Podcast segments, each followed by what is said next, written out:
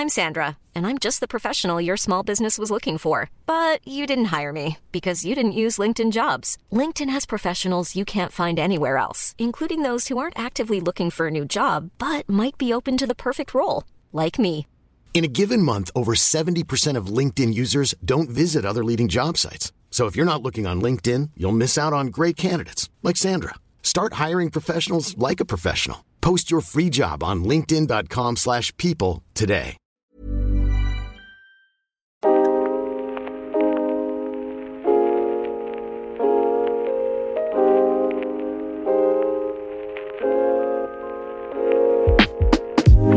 Tous, bienvenue sur le comptoir de la psychologie.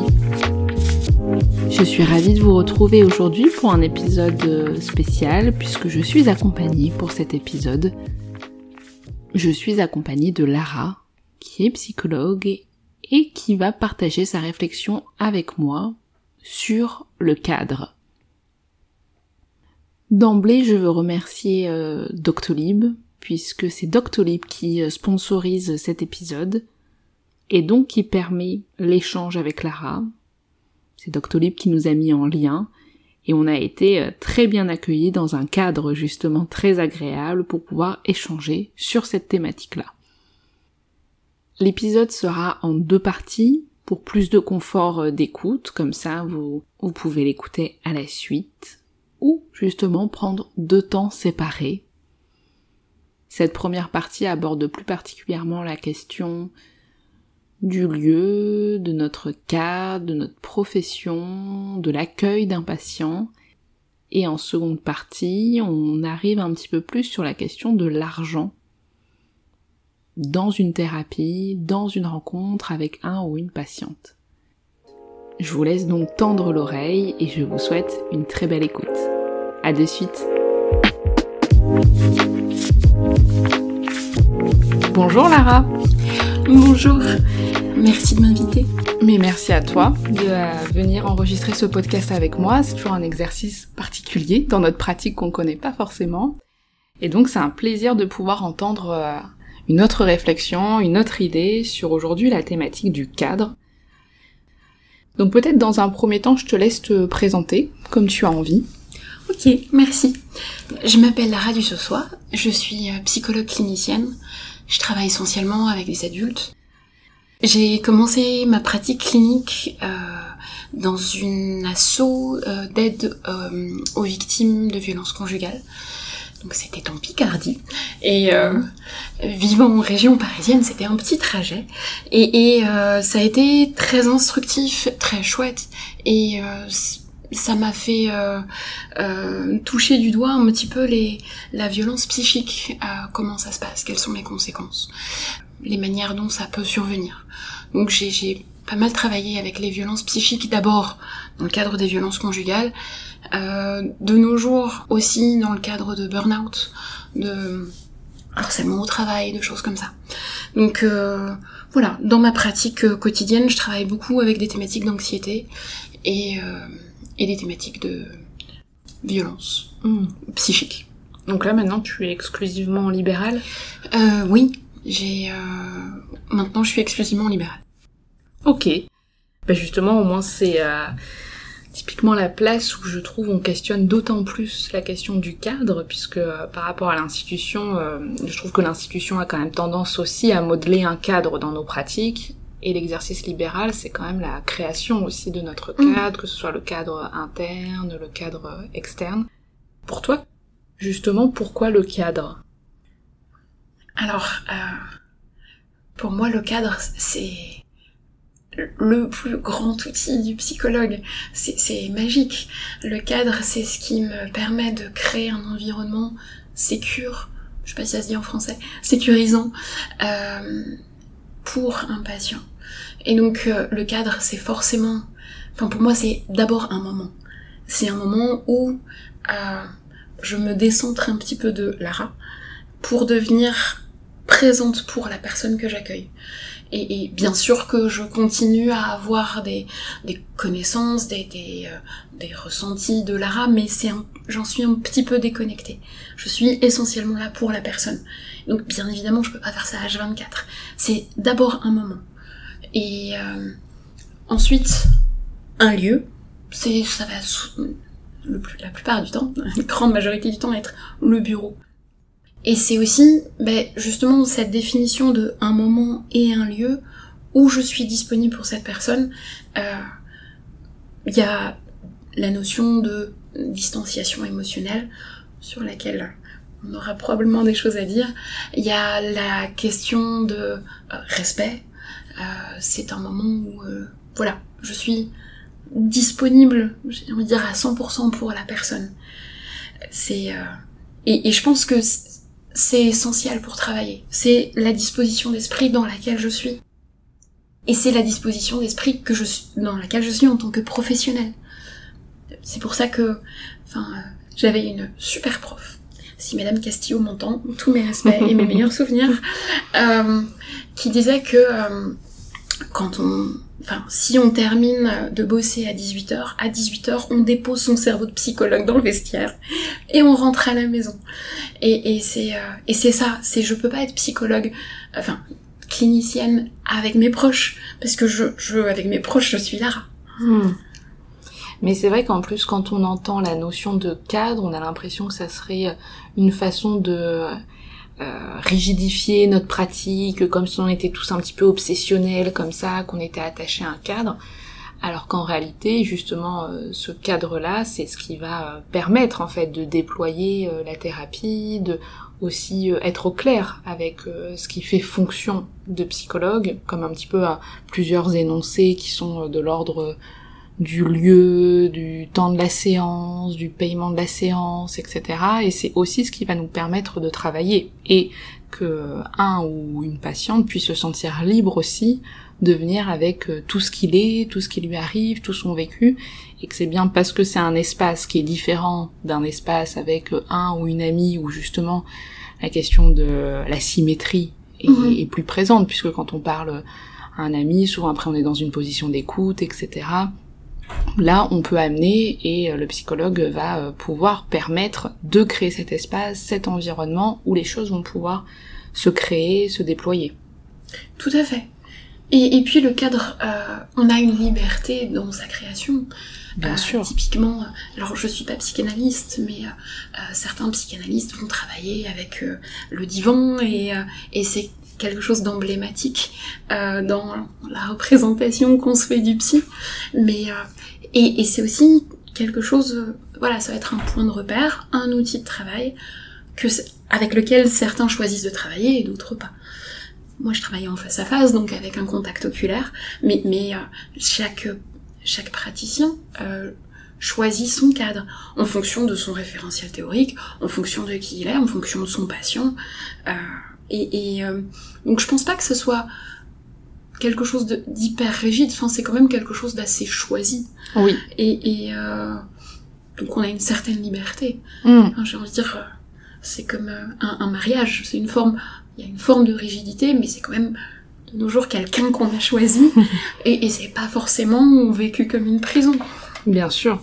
En fait, c'est un petit peu comme euh, le cadre, moi je le vois un petit peu comme cette tierce personne qui organise et structure la rencontre en fait. Tout à fait. C'est plutôt dans, ce sens-là. Et euh, non, en effet, c'est pas rigide, euh, dans le sens où, de toute façon, on est censé l'avoir quand même un minimum pensé, travaillé, aménagé dans la rencontre avec un patient. C'est-à-dire qu'en plus, on peut avoir euh, tel cadre avec tel patient, et en même temps, le patient d'après, le cadre, il sera quand même différent. Parce que justement, en fonction du besoin, de la demande, de ce qu'on peut entendre, du côté du patient, on va pas se modeler de la même façon.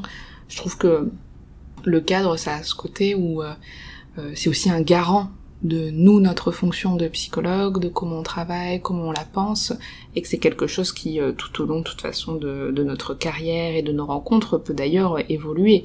Et c'est vrai que pour certains, bon, ça va être le cadre, voilà, divan-fauteuil, d'autres, voilà, en face à face, etc.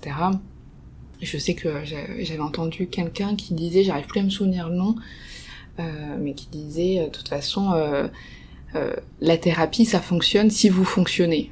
Et euh, l'outil aussi, il n'y a pas de meilleur outil à part celui qu'on maîtrise le mieux aussi, celui avec lequel on est le plus à l'aise, donc que ce soit dans la rencontre, dans un certain nombre d'énoncés de structures qui font qu'on peut recevoir le patient dans telle condition ou dans telle autre. Et, et je trouve que c'est intéressant justement le fait que en même temps c'est un cadre qui est sérieux, rigoureux, et en même temps qui peut être assez élastique en fonction justement de ce qui se présente à nous. Tout à fait. Est-ce que toi tu différencies par exemple euh, plusieurs cadres? Il y a le cadre euh, un petit peu de notre pratique, il y a le cadre euh, interne, le cadre théorique. Est-ce que toi justement tu tu, tu penses à ces, ces distinctions ou est-ce que c'est quelque chose que tu englobes comme un tout? Ce serait plutôt englobé. C'est quelque chose d'assez synthétique. C'est euh, pour moi c'est une disposition d'esprit et, et, et, le, truc c'est le moment. Je, je sais pas si c'est quelque chose qui t'est arrivé, mais euh, il y a un truc qui je me suis rendu compte m'agace énormément. C'est si un patient arrive avec même deux minutes d'avance et qui m'a porté souvent entrouverte parce que je discute avec des collègues qui partagent le bureau d'à côté quand euh, on n'est pas en consultation et, euh, et donc euh, ou pour des raisons de ventilation ou autre. Et si quelqu'un arrive deux minutes en avance et toque et me voit et a envie d'entrer et de s'installer je, je, me sens heurtée, je me sens, j'ai l'impression que c'est quelque chose d'intrusif parce que je ne suis pas encore disponible. Mhm. J'ai besoin de ces deux minutes euh, pour euh, répondre à un email, pour organiser quelque chose, pour boire un verre d'eau, pour, enfin, et et pour me mettre dans le cadre. Mhm. Et euh, et c'est au moment où je sors de ma pièce pour aller chercher mon patient, là je suis dedans mais une minute avant, j'y suis pas. Hmm. c'est marrant parce qu'en plus, moi, quand tu me racontes ça, je, le vois justement comme une forme d'attaque du cadre, parce que euh, justement, les, les patients, si ça fait, euh, je sais pas, des mois qu'on les reçoit et qu'à chaque fois on vient les chercher en salle d'attente, etc., ou que voilà, il y a cette règle qui est pas énoncée, mais en tout cas qui est vécue, qui est implicite, de on rentre pas dans le bureau quand euh, peut-être la séance d'avant n'est pas terminée ou quand justement on n'est pas disponible. Je trouve que c'est intéressant, ce qui fait qu'un patient va venir euh, intruser comme ça l'espace et se dire que la porte est entrouverte, donc tu es directement disponible pour lui. Alors, ça m'est jamais arrivé avec un patient que je que j'avais vu un, un, certain temps. C'est pour en général les nouveaux patients qui sont un, petit peu désorientés, où il y a, y a, pas de secrétaire à l'accueil, et donc ils ont envie de se présenter. Et, s'ils voient que je suis là, c'est forcément que je suis disponible. Hmm. Mais comme il y aura euh, d'autres patients qui vont attendre à l'autre bout du couloir, et tant que tu vas pas les chercher, même pour la première séance, ils n'oseront pas du tout rentrer euh, dans la salle d'attente. Alors que dans dans mon esprit, naïvement, il y a une salle d'attente. C'est évident qu'ils sont invités à s'installer dans la salle d'attente en attendant que je vienne le chercher. Mais euh, ce n'est pas évident pour tout le monde. Et, oui, ça, renvoie au cadre. Hmm. Et euh, donc c'est... Moi, c'est vrai que je, je différencie un petit peu quand même euh, plusieurs types de cadres, même si ils sont pensés dans leur entièreté dans ma pratique.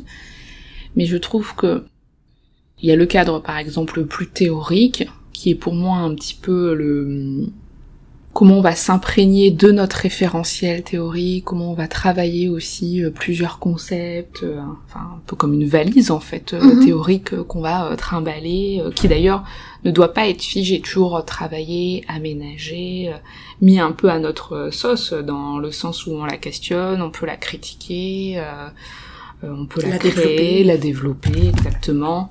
Euh, et pour moi, c'est ce qui me permet d'être euh, imprégné aussi d'un certain nombre de, savoirs et de connaissances euh, plus théoriques. Et puis à côté, donc il y a ce cadre pratique, donc qui est la rencontre quand même avec la réalité et donc toute la distance aussi que ça occasionne, parce que quand on est du côté des bouquins, on n'est pas du côté de la rencontre, et en même temps c'est parce qu'aussi on a pu être du côté de l'enseignement, de la formation, qu'on peut aller à la rencontre du patient.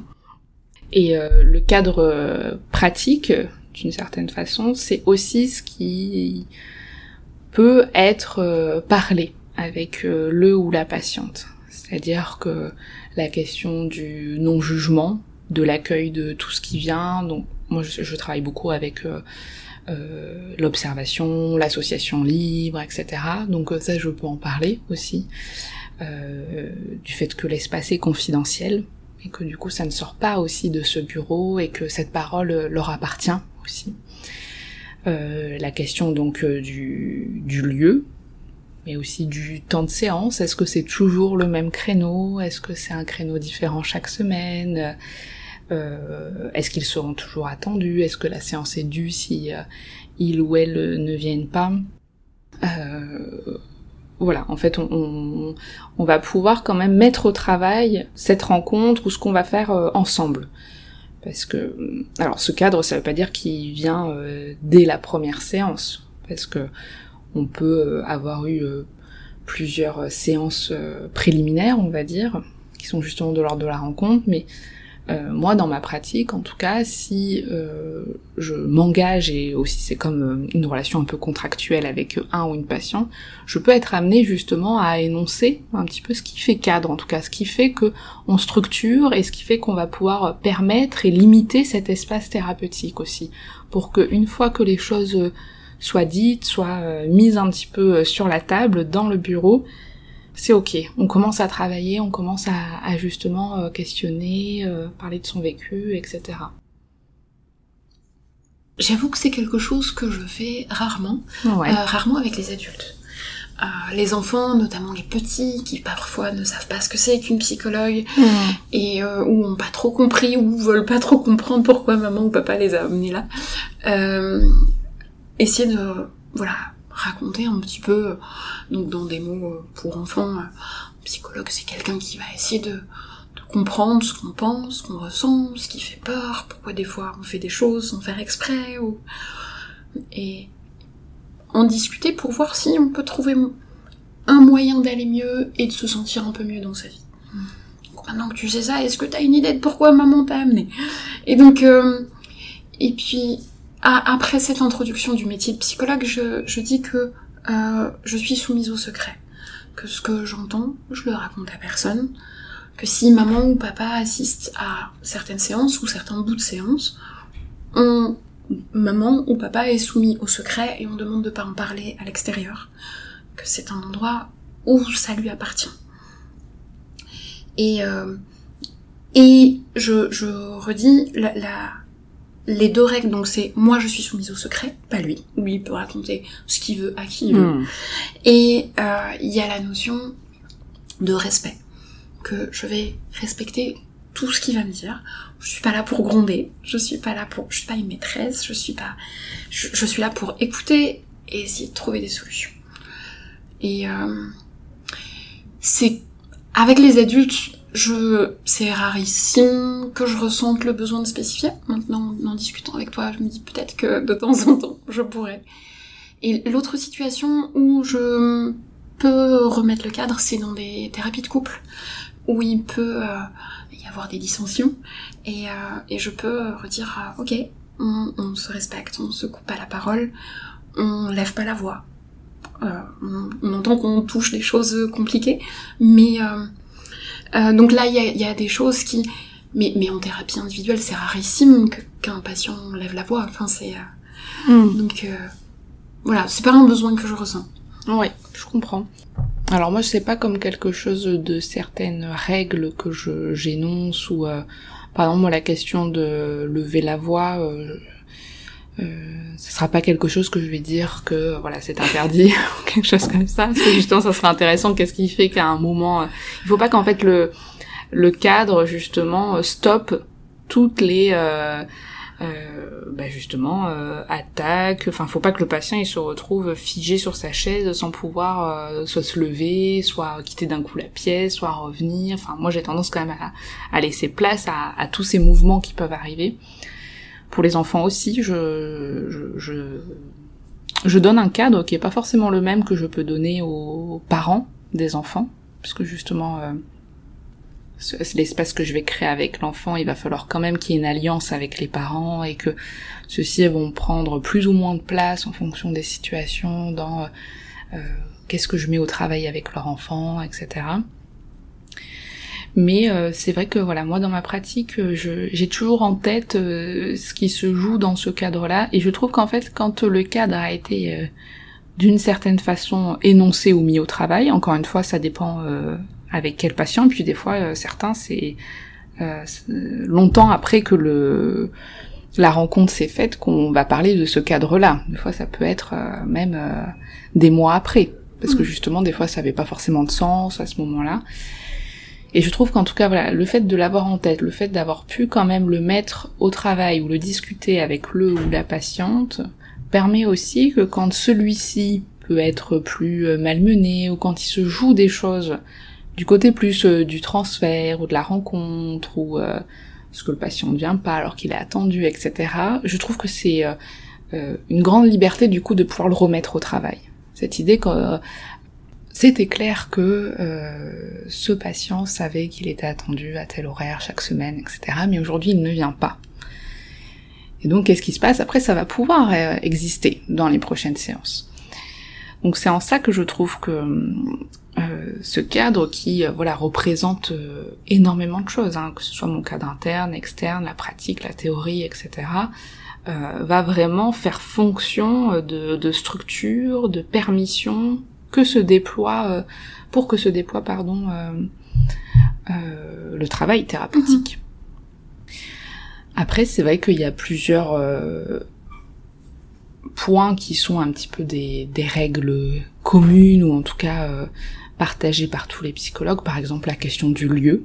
Souvent, c'est quand même quelque chose euh, que les psychologues ont en tête. En fait, où est-ce qu'on exerce? C'est pas pareil, par exemple si on exerce dans sa maison et que on a notre bureau qui est une annexe, si on exerce dans un immeuble avec plein de passages, est-ce qu'il y a trois médecins généralistes, deux psychiatres dans la même structure que nous, ou est-ce qu'il y a euh, un énergéticien, une kinésiologue, enfin, tu vois, je trouve que ça peut amener plein de représentations aussi pour mm. le ou la patiente, de même pour la salle d'attente.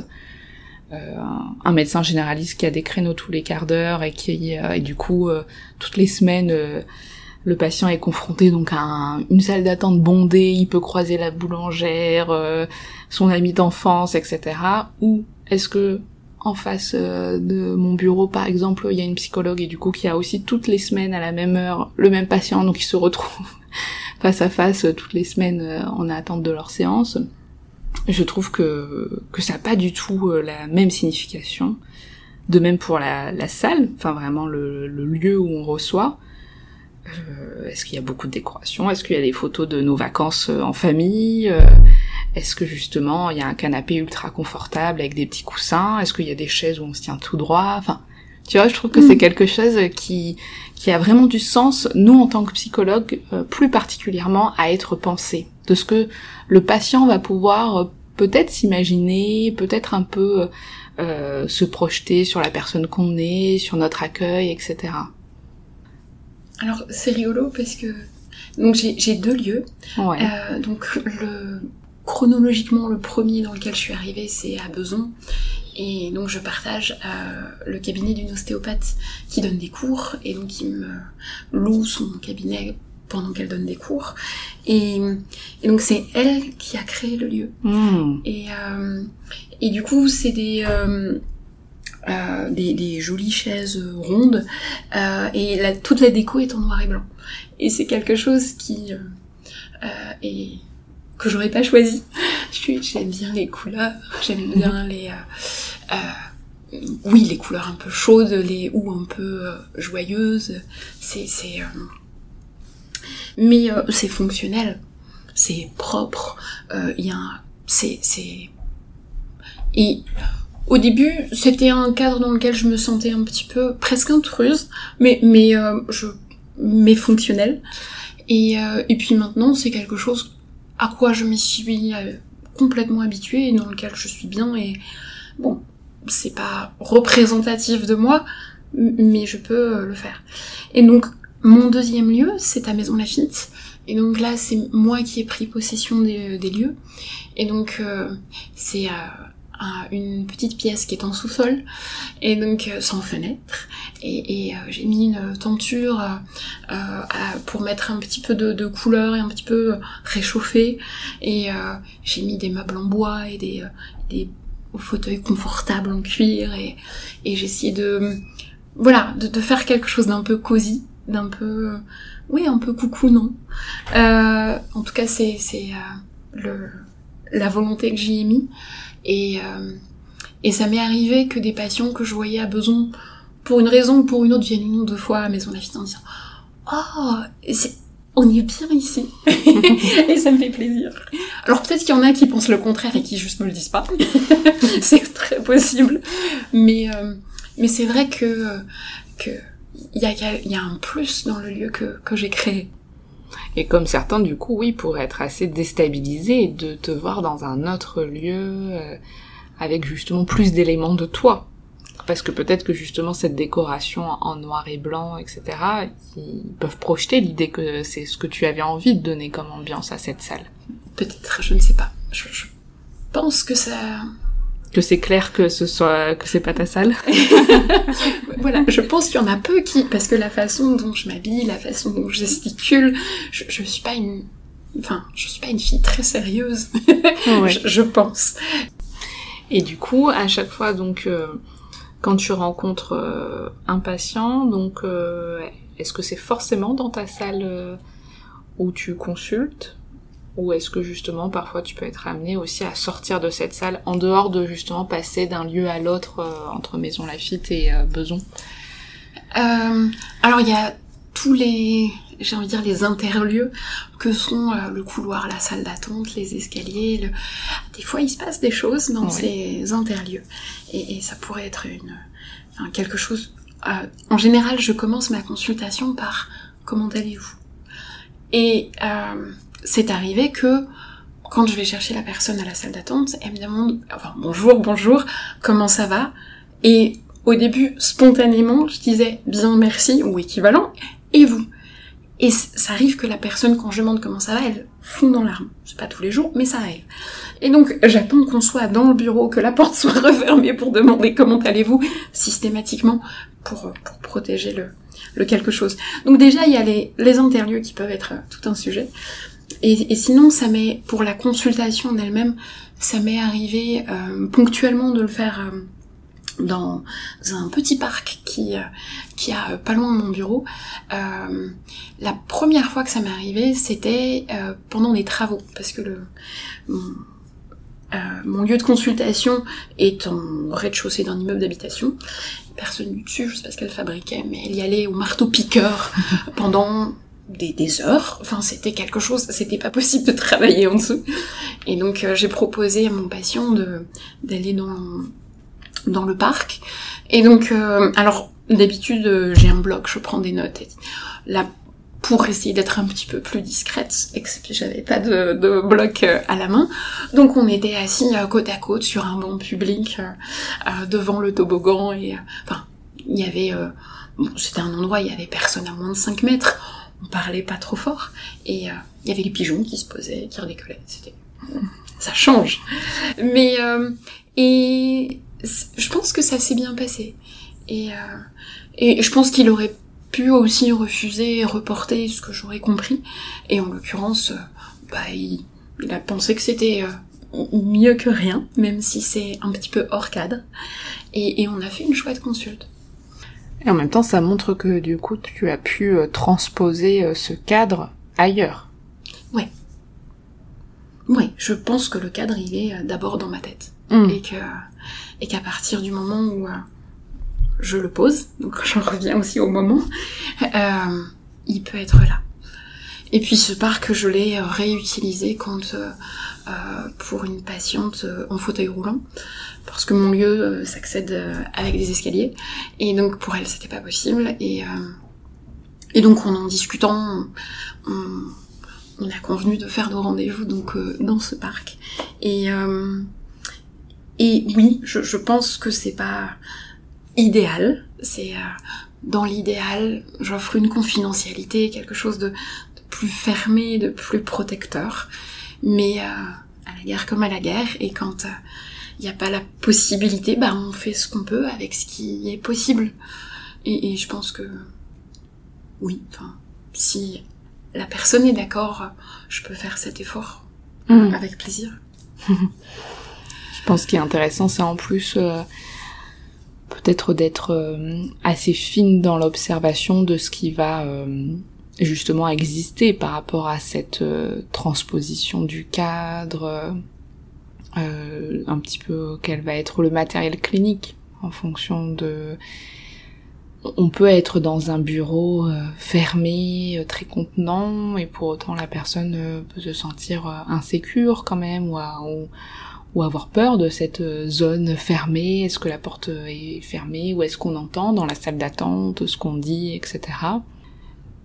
Comme quelqu'un peut être dehors, il y a des enfants qui crient au loin et pour autant avoir fermé sa porte justement, se sentir quand même dans un espace clôturé, dans un espace contenant que tu peux apporter. Et, et je trouve que c'est ce qui peut être pertinent aussi, d'avoir en tête de ce que ça peut faire vivre euh, ou pas potentiellement euh, ce, ce cadre-là, euh, ce qui se passe dans la salle, ces objets-là.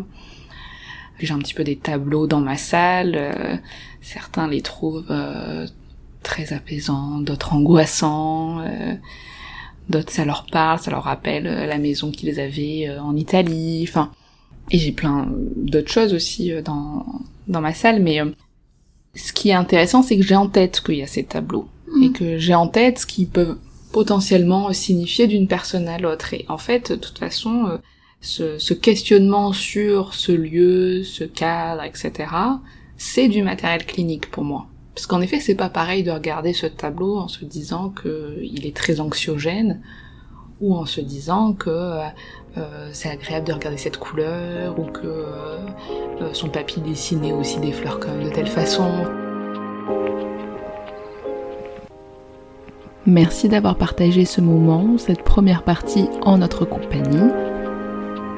Comme prévu, la seconde partie est déjà en ligne et elle est super intéressante sur la question justement de combien ça coûte d'aller voir un ou une psychologue ou qu'est-ce qui se passe avec l'argent en thérapie.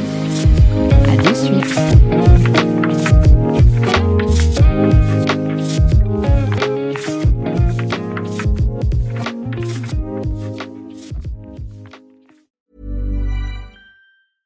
Small details are big surfaces. Tight corners are odd shapes. Flat, rounded, textured, or tall. Whatever your next project, there's a spray paint pattern that's just right. Because Rust new Custom Spray 5 and 1 gives you control with five different spray patterns. So you can tackle nooks, crannies, edges, and curves without worrying about drips, runs, uneven coverage, or anything else. Custom Spray 5 and 1. Only from rustolium when your skin feels nourished and glows, you radiate confidence. Osea makes giving your skin a glow up easy with their clean, clinically proven Mega Moisture Duo. This seaweed powered duo features two of Osea's best sellers, Undaria Algae Body Oil and Undaria Collagen Body Lotion. Glow from the inside out. Get 10% off your first order with code GLOW at OseaMalibu.com. That's O S E A Malibu.com code GLOW.